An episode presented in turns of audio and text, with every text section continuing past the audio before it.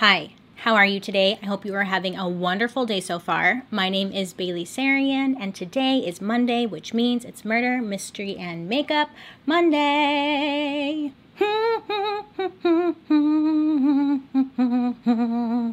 If you are new here, hi, welcome, you made it. Every Monday, I sit down, I talk about a true crime case that's been heavy on my noggin, and I also do my makeup at the same time. It just kind of keeps me busy. If you are interested in true crime and you like makeup, I would definitely suggest you subscribe. Thank you guys so much for all of your support and your love. Honestly, you liking, subscribing, commenting, disliking, not subscribing, all watching, it means more than you know. I just love you guys so much. Other than that, I will shut up and let's get into today's true crime case. So today's true crime case takes place in Sydney, Australia, and it's between the um, nineteen eighty to nineteen eighty-five, and this was like one of their biggest murder cases. So if you're from Australia, you probably already know this one, but it was new to me. I never, I didn't, I didn't know about it. So let me explain. The Family Law Act was passed in nineteen seventy-six. Now, this was allowing divorce to be seen by the federal government in Australia rather than the Supreme Court. Now, the grounds of divorce became less strict after the law was passed. So prior to this law being passed, the family law court couples, they needed a reason to file divorce. And it had to be like a good reason. You couldn't just file divorce because you weren't in love anymore, whatever. So some examples would be um, like insanity, cruelty, and then the most common would be adultery. And there is a, a lot more, but you just had to have a good reason to get a divorce. And when they opened this new court, I mean, people came from everywhere to get out of their unhappy marriages. I mean, no longer did they have to hire a private detective to catch their partners committing adultery or try to prove that they were in an abusive relationship. You just didn't have to really have a reason as to why you were getting divorced. It was pretty cut and dry. Like, I want out of this marriage, and all right, you're good to go. So this is new, right? Like um, a lot of people are coming to get a divorce and at this new family court. Because it's new, things aren't necessarily running smoothly. Okay. Family court, it could be like a pretty messy or like intense scene. I mean, some women were there trying to get a restraining order against their abusive husbands, or they were just trying to get away from their crappy partners. The courts itself, it had really poor security and it was really overcrowded because people were coming in. There was just a lot of um, fights happening. There was a lot of frustration. It wasn't like a safe place yet. And then on top of that, the courts also seemed to really favor women um, in custody battles, especially. And then there were a lot of upset fathers. And honestly, looking back, even they acknowledged that, yes, they did tend to favor the women over men as far as like who had custody of the children. It just wasn't a very like equal system at that time. So people would leave there more ups- like just really upset. So then in nineteen seventy-nine, Andrea Blanchard and Leonard Warwick went to the family court to pretty much file for divorce, but also determine custody of the children. So Andrea met her husband, Leonard, on a blind date in nineteen seventy. Um, Andrea was eighteen at the time. When she saw him, it was love at first sight, you know. And they fell for each other pretty quickly, which no shame on that. It happens. Leonard and Andrea, they ended up marrying in October of nineteen seventy-four. He, Leonard, was twenty-seven at the time, and Andrea was twenty-two years old. For some reason, I didn't get a backstory on Andrea. I'm gonna tell you a little bit about Leonard. So Leonard was born in Helensburgh, Australia, and sadly his mom passed away when he was only six years old, and this is obviously like a devastating to the family. Um, he had a younger sister who was a year younger than, than him. She was five at the time, and she ended up moving in with their aunt to make it easier on their father because financial reasons. Like, it was just really hard on their dad. And then Leonard ended up dropping out of school at the age of fifteen so he can help raise some money. So he started working on a mushroom farm. And then when he was eighteen, he was drafted and was forced to join the military. And Leonard was not happy about this. Like, he was pissed. And then he was discharged about three years later. And then soon after leaving the military, he got a job as a fireman. Also, that's when he met Andrea and they started dating and they got married, blah, blah, blah. Not long after, unfortunately, um, a dark side came out of Leonard and he started to be very possessive or, or jealous. And he was like this when they were dating, allegedly, but when they got married, it became very extreme. So he was extremely controlling, possessive, and abusive towards Andrea. Leonard would show up to Andrea's work pretty often um, and unexpectedly just to check up on her. He would tell Andrea that she was not allowed to speak to her family um, or her friends. They weren't allowed to come over. She pretty much wasn't allowed to do anything unless Leonard said she could. Leonard was also very physically abusive towards Andrea and he would regularly, I can't say that word. So then in nineteen seventy-five, Andrea is just ready to get away from Leonard and she ends up moving out to live with her father. And while they were separated, Leonard would show up at her father's house. He would try and break in. He would try to convince Andrea to come back. Andrea decided she needed to get a restraining order against Leonard. Leonard would start to threaten Andrea's father, like saying that he was pretty much going to kill him or wishing for him to die. And this really worried Andrea and she didn't want her dad to go through this and have to go through this extra stress. And she carried a lot of guilt because of this. And therefore, Andrea decided to move back in with Leonard. And she said she did it in order to protect her father. And I just need to add this side note, and because I want to shut it down, because I know the comments are going to happen. How do I word this without being awful? Hmm. Do not leave comments saying, well, why did, why didn't she just leave him? If he's physically abusive with her, why didn't she just leave? Why did she go back? We're shutting that down. I'm going to be deleting any of those comments, and I'll tell you why. If you have never been in an abusive or controlling relationship, you have no idea how it goes. Okay, when you are in this abusive, toxic relationship, you do things that you th that make no sense. Okay, you just so brainwashed. Of course, from an outsider looking in, it's easy to be like, why don't you just fucking leave? He's beating you. Get out of there. It's different when you're in it. Unless you've experienced it, no, we're not gonna blame her, because I know those comments will come in and they piss me off. For me personally, I've never been in a physically abusive relationship, but I have been in a very possessive, controlling relationship, and it was very toxic. And looking back, I'm like, what was I doing? What was I thinking? But in that moment, I truly felt like I couldn't leave. And it was like they had this, they have this power over you, and it's awful. And unless you've been there, you don't understand. You just, it doesn't make sense. Yes. So Andrea, she does go back to Leonard. And then some time passes and Andrea finds out that she is pregnant. And then that year, their daughter was born. Her name is Trudy, and she was born in June of um, nineteen seventy-eight. So in nineteen seventy-nine, finally, Andrea and Leonard, they go to the family court and they, they try to file for divorce. Um, Andrea, she files for custody of Trudy, and this heavily upset Leonard. And when Leonard realized that she was trying to get full custody of Trudy, I mean, this set him off. And daily, he was harassing Andrea over the custody battle. He told Andrea that he wanted Trudy at all costs.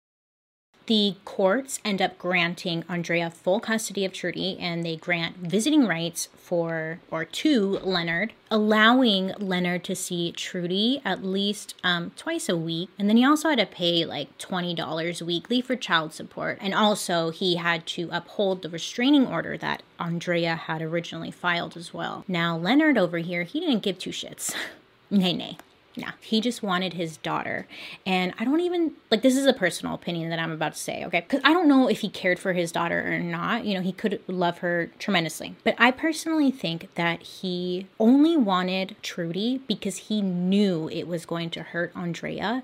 And the only way to control her would be to get Trudy or get custody of Trudy or just make her Andrea's life a living hell pretty much. Anyway, so Leonard would show up to Trudy's school um, and it wouldn't be on visiting time. He would just show up whenever he wanted to and then either take Trudy or like hang out with Trudy when he wasn't supposed to. Also during um, the days when he would be allowed to have Trudy, he would keep her longer than what he was supposed to or what he was allowed. So if it was two days, then he would keep Trudy for four days or for a week. And on one occasion, it really worried Andrea, and she calls Leonard over and over again trying to find out, okay, where's Trudy? Like, what's going on? You need to tell me.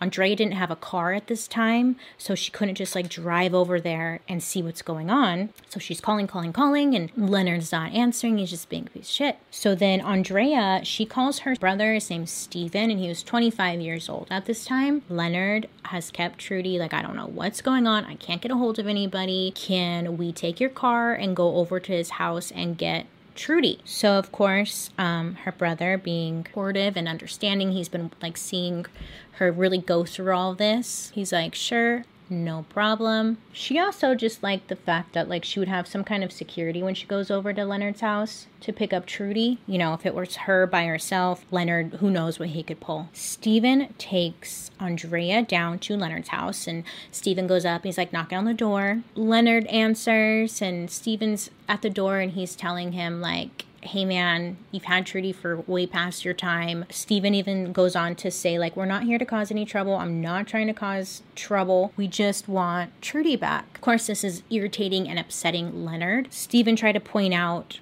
to Leonard that it just wouldn't look favorable in court for him if he was breaching the court orders. The piece of crap that he is, he pretty much just slams the door in their face and refuses to give over Trudy. But Stephen tried his best to just keep it as like calm and civil as possible. Anyways, Andrea went to the family court and said that Leonard wasn't giving Trudy back. They had to step in, and eventually, I think it was like a couple days later, um, Trudy was returned to Andrea. So February of nineteen eighty, Stephen, Andrea's brother. So he finished his work for the night and he headed over to his girlfriend's home um, just a visit before heading home, where he lived with Andrea, Trudy, and their father. So they were all living together. Their father at this time, he was away on vacation. And so at home, it was just Andrea, Trudy, and um, Stephen. By the time Stephen had gotten home that night, it was pretty late into the, the night, like almost midnight. He just kind of like quietly snuck in,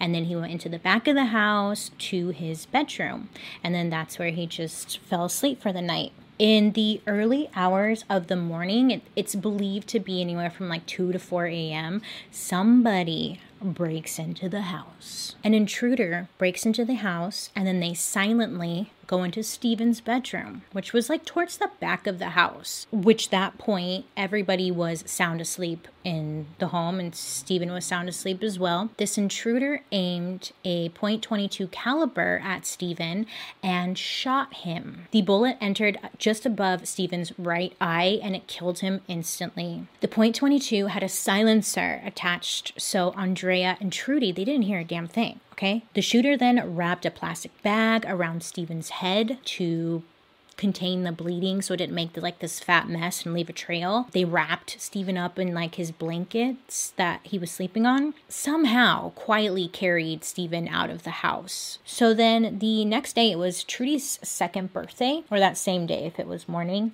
Um, it was Trudy's second birthday, and Andrea wakes up. She checks to see if Stephen was home, but when she saw he wasn't home, she didn't really think twice about it. Like, it didn't really faze her, mostly because Stephen would stay the night at his girlfriend's house pretty often, and so when he wasn't there, it wasn't wasn't a big deal. But later that day, the phone rings and Andrea answers it. Hello?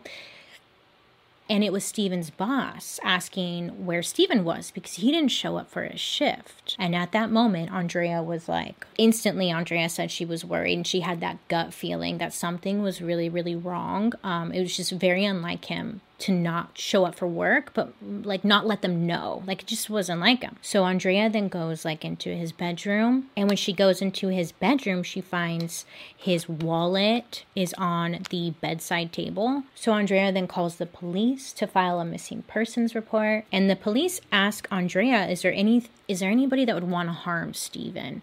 And she didn't even think twice. She instantly told police her ex-husband, Leonard. Now, as the days passed, family, the family and friends of Stephen, they were all looking for him. There was just no luck. Nobody was having any luck finding him. No one was having any luck finding any clues. Nothing. He just vanished. So then, about a week later, a group of friends are um, boating Jerusalem Bay at Karen Creek. It's about twenty-five kilometers north of Sydney. This group of friends is out on their boat, and they see something floating in the water.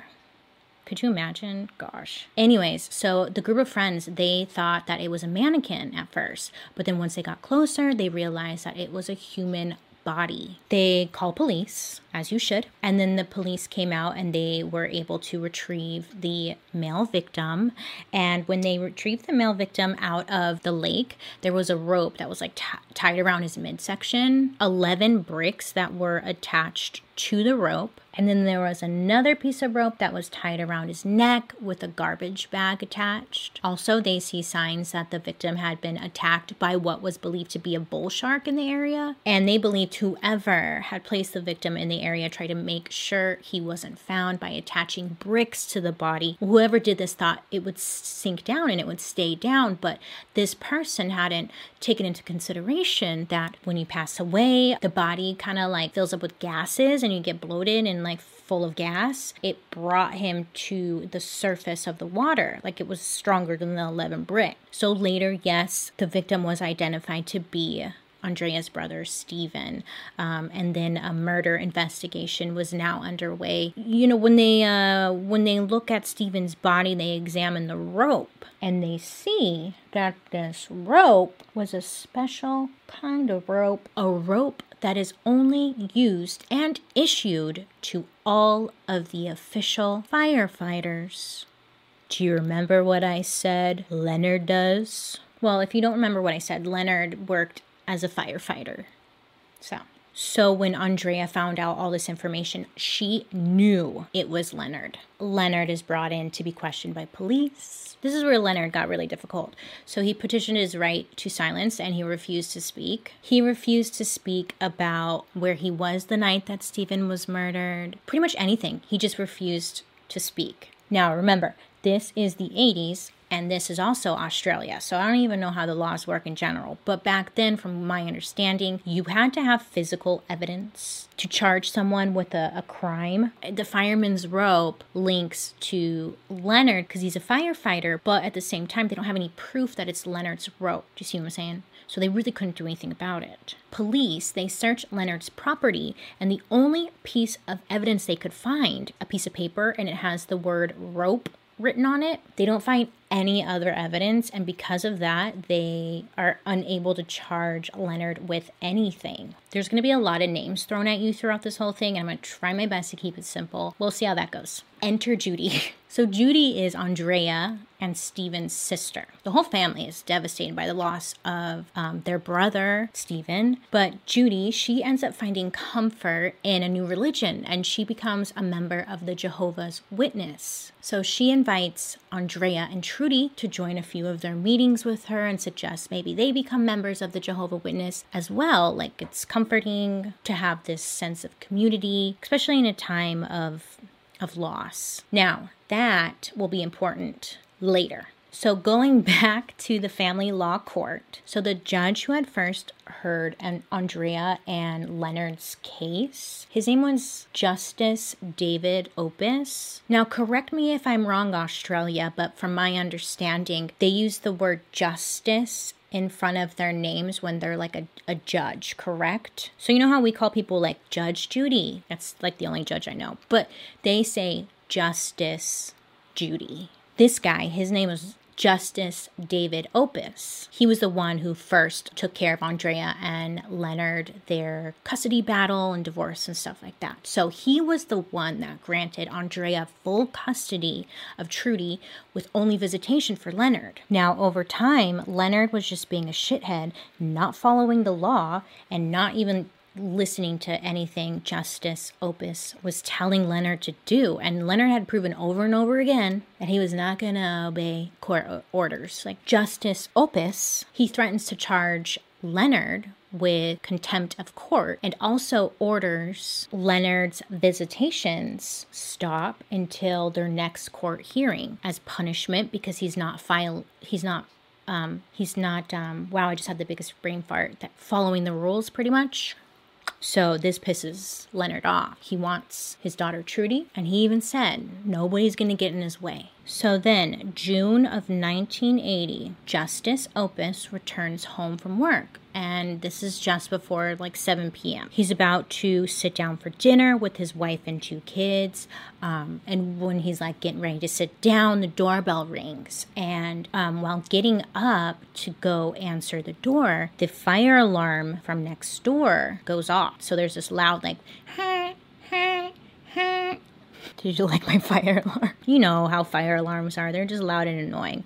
But it's going off. Like, it's really loud. So Justice Opas, he opens the front door. And instantly, when he opens the front door, he is immediately shot by a point two two, the same gun that was used on Stephen, in the stomach. The noise of the shot, it's not very noticeable because of the loud fire alarms coming from next door. But after like a little bit of time, his wife notices that he's been at the front door for a while, so I should like go check on him. So she goes over to the front door and she finds him on his back, unresponsive. So police and ambulances have a delayed response time due to another emergency phone call of a random bomb explosion. Sadly, Justice Opas was dead. Investigation starts right away, and since the family court can be a place where like emotions run really high and people are really pissed off all the time, it's hard for investigators to narrow down who exactly would do this to Justice Opas. A one hundred thousand dollars reward is posted for information on his death, and people start to think that maybe the bomb explosion had been a- intended to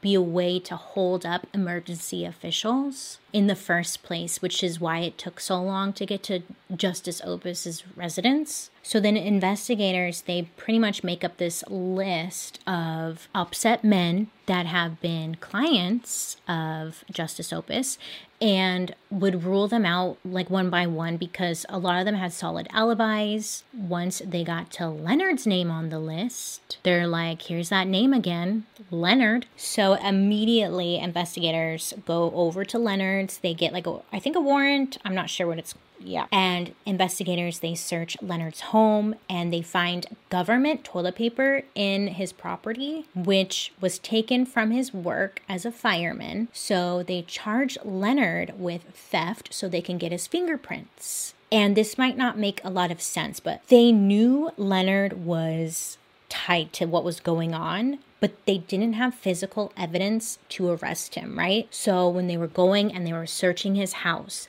they were like, we just got to find something to arrest him so we can get his fingerprints, we can get him booked, and then hopefully get him to confess, right? So that's what they did. They're searching his home and they find something as simple as toilet paper. I've also heard, heard it was towels. So one of those, or maybe neither, either way, it was taken from his place of work. So when they saw that, they were like, okay, that's it. Like, we'll just book him on that and then we can get him in there. So they take him on that and then they get his fingerprints and whatnot. And then once again, when Leonard was being questioned, he refused to speak to investigators. He maintained his right to silence. He refused to answer questions, and his reasoning was that because he didn't want to incriminate himself. There was no physical evidence to charge Leonard with. When they had Leonard in their custody, it was frustrating because they couldn't get anything. They couldn't get anything from him, right? So they had no choice. They had to let him go, which is like, oh my God.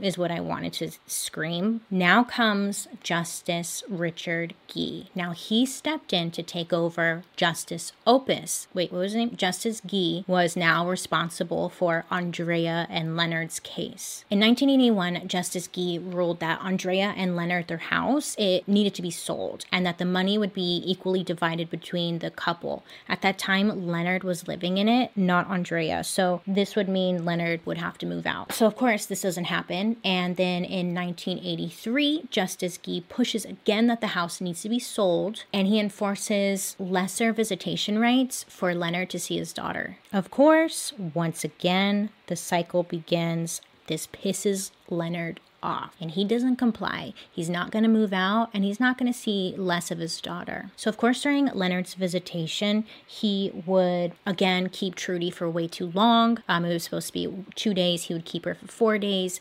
And it was this constant just back and forth, and he was just making Andrea's life a living hell. And poor Trudy, she was just in the middle of it. I forgot about her. So sad. Of course, Andrea then goes to the family court to let them know that Leonard has had Trudy for far too long. He's not giving her back. And Justice Gee, he orders a warrant for police to take Trudy from Leonard and bring her back to her mother. And Leonard was upset. This man, ew, he just... Mm. On the night of April, I don't know the date, April nineteen eighty-four, it was late at night, and inside the family court building, a bomb went off, destroying half of the building. It was believed that this bomb was supposed to go off in the morning when it was filled with workers, but luckily it went off in the middle of the night. Uh, there was a, like a janitor there, I believe, but they were uninjured, luckily. So this happens, and then soon after, Justice Gee and his two sons are asleep at home, and it's about one thirty in the morning. Everyone is sound asleep, and a bomb goes off in front of his house, and it completely destroys Justice Gee's home. Now, there were reports saying if you were looking at the house, you couldn't even tell it was a house, and they thought there's no way anybody survived this. There's just no way. But luckily, somehow, miraculously, nobody's killed. They have some serious injuries, but they were alive and they were going to be okay. The children and Justice Gee. So Justice Gee was taken to the hospital, and that's where police meet up with him and ask him a couple of questions. Who could have done this? Do they even need to ask? Justice Gee doesn't even hesitate, and he's like, Leonard. Le-nerd. So what? I know this is like so exhausting, but it, this is re- like, what the fuck, right? That was my...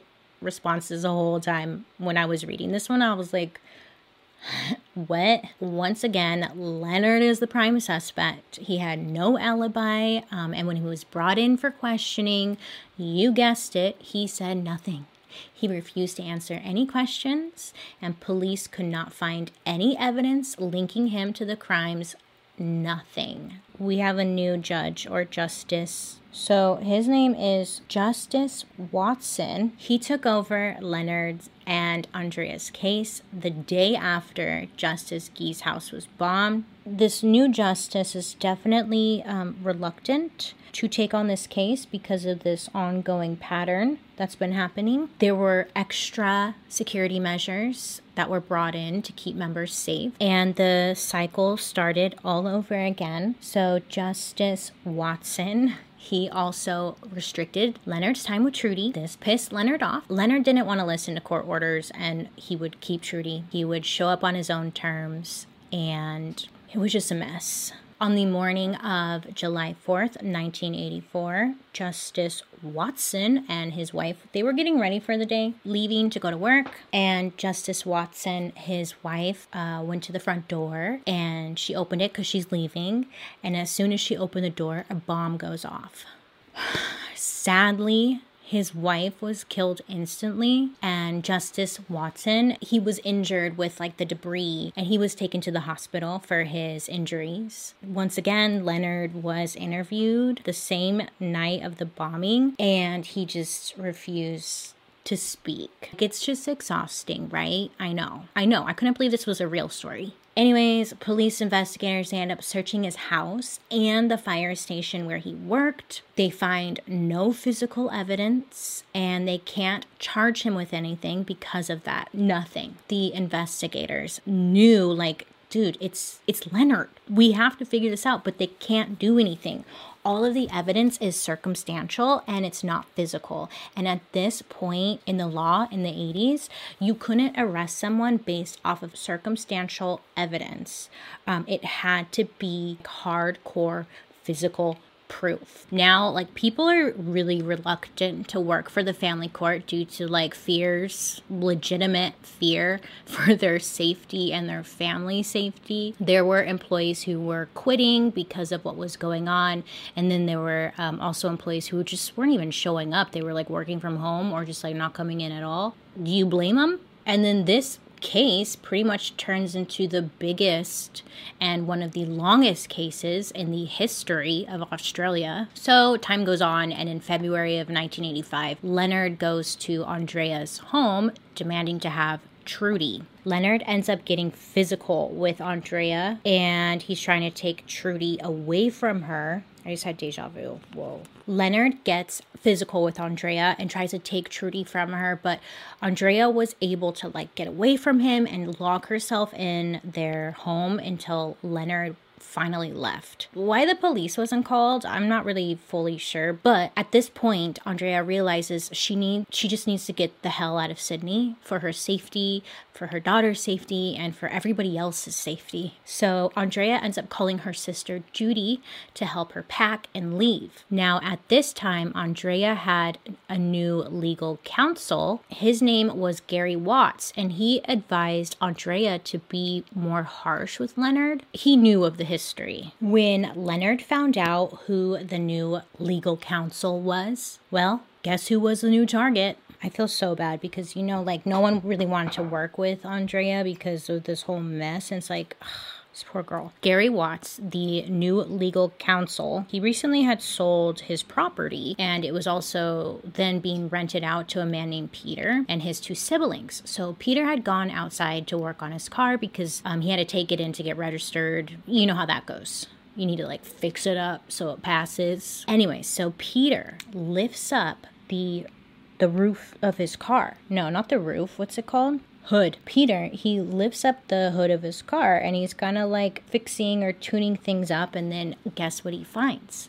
He finds what looks to be a goddamn bomb inside of the engine. Or it's, like, next to the engine. It's somewhere in there. Peter got so lucky. The bomb, it didn't go off, but if the car was started, it would have gone off, and he would have he would have died. Police were called. It at first seems kind of random, Uh, because this Peter guy, he has, like, no connection. Why would he be a target? But they soon realized, or they put the pieces together, that the address was listed still as being Gary's address. Um, and it was, like, public information. Because of that, Leonard, he must have gotten the information, assumed that that was his house, and went and put the bomb in his car, thinking it was Gary's car. Now, this information about the bomb, it gets back to Andrea, who knows, once again, it was Leonard. And she's like, that's it, we need to get out ASAP. So she calls her sister Judy. Judy asks Uh, the Jehovah's Witness community to help Andrea and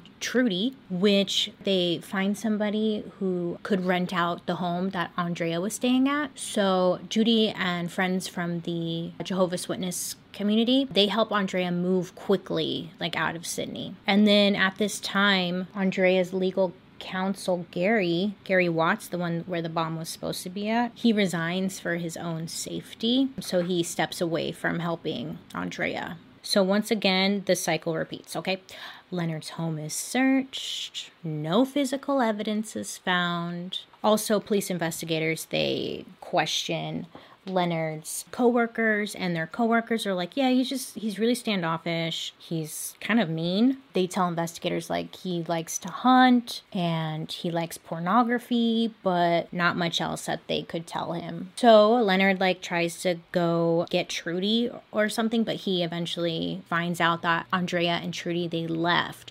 So when he finds out that they're gone and they left the home, he loses his shit. So Leonard is asking around, like if anybody knows their whereabouts, and he's just becoming more and more upset. Leonard, he knew that Andrea's sister, Judy, was a Jehovah, Jehovah Witness, and he calls the congregation asking, do you know where Andrea and Trudy are at? Or do you know where Judy is at? Do you know where they moved to? Do you know what happened to them? Most people would deny and say that they didn't know where they went, but one person told Leonard that they went up north. Spe- specify where they went. They just said that they went up north. So Leonard is like, these people, the Jehovah's Witness people, they know where they're at and they're not telling me. It pisses him off. And so Leonard has this great idea. He's like, I'm going to break into the Jehovah's Witness church, which I guess he was going to look for any type of information, paperwork. He's looking for anything that will give him an idea or a clue or a location of where Trudy and Andrea are. The people who worked at the church came to the congregation the next day. They see that somebody broke in because there's a broken window, but also there was blood on the window. So there was a broken window, and whoever like crawled through the window cut themselves. They left their blood on the window. So police were called, and they kind of just thought it was local homeless people um, who broke in, because nothing was stolen or damaged besides the window. But like there was nothing else that was messed with. Anyways, but police did take a sample of the blood that was on the window area.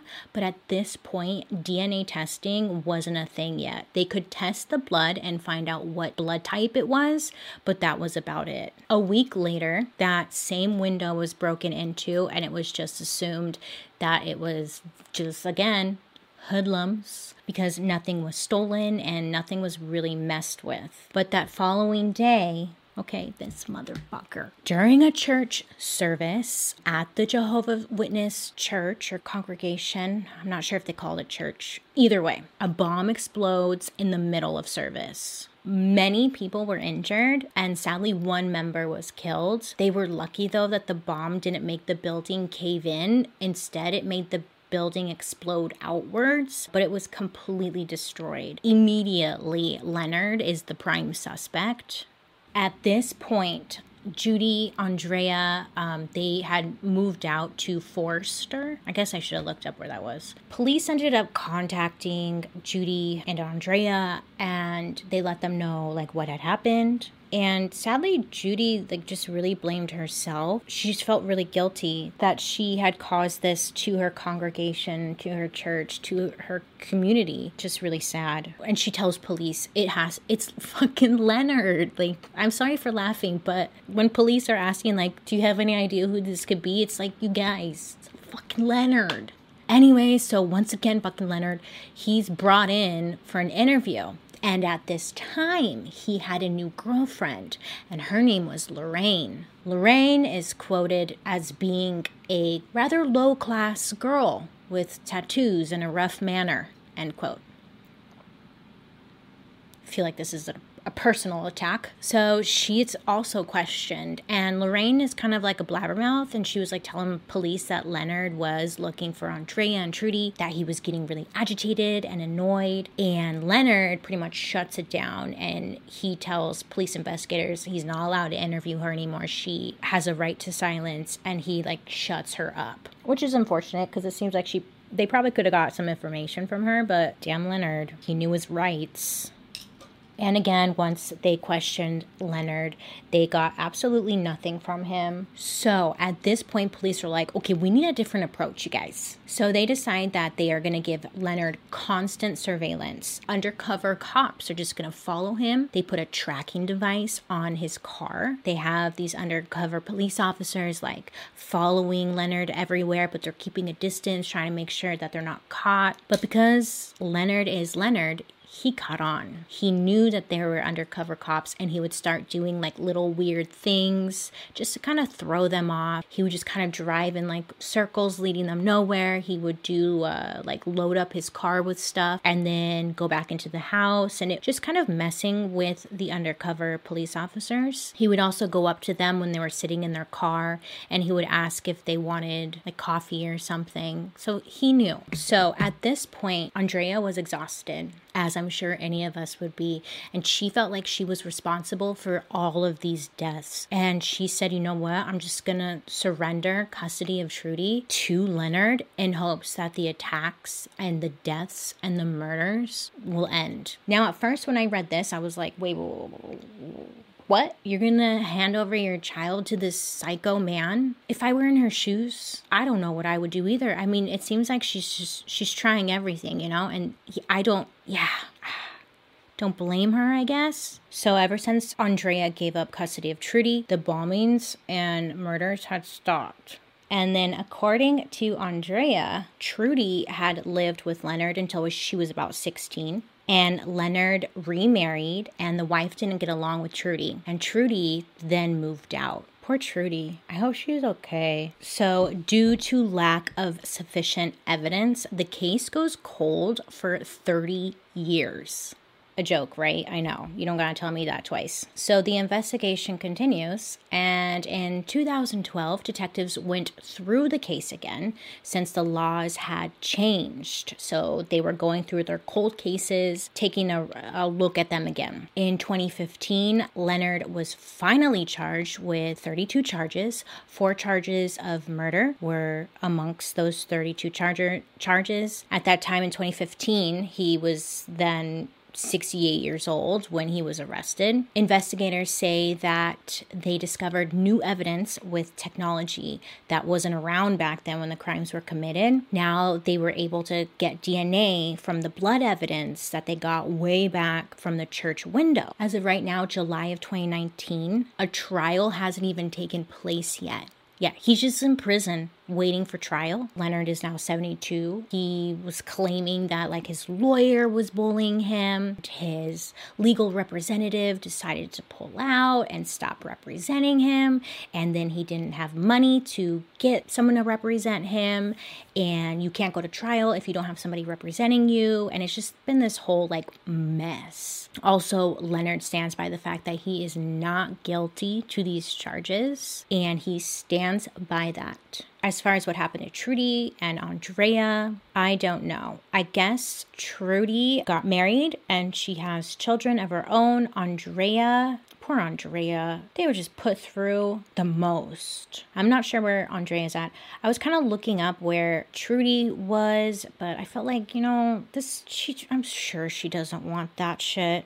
You know, just leave him alone. And that is the uh, exhausting story about Leonard.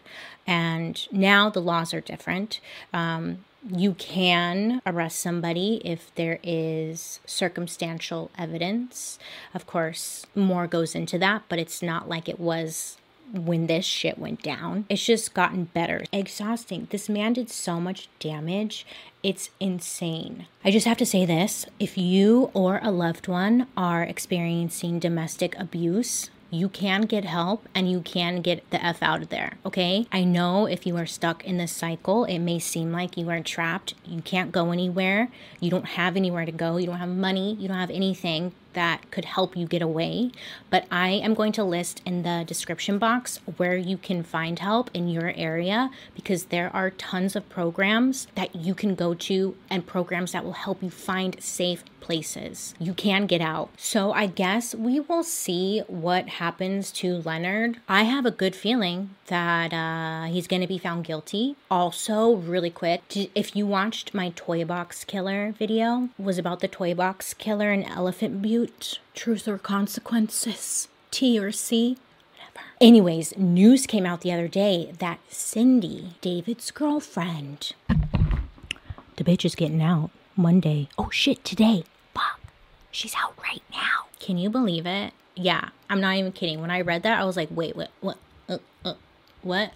She's getting out today, Monday. She served eighty percent of her sentence. They said that she had good behavior. Who knows what the what the hell she's gonna do? I'm so confused because like the toy box thing was effed up. How is she getting? Be safe out there, please. Be safe out there. Truth or Consequences. She's coming for you. Maybe she's changed. Anyways, I hope you have a wonderful day today. I love and appreciate you guys so much. I hope you have a wonderful day today. You make good choices. Please be safe out there. And I'll be seeing you guys later. Bye.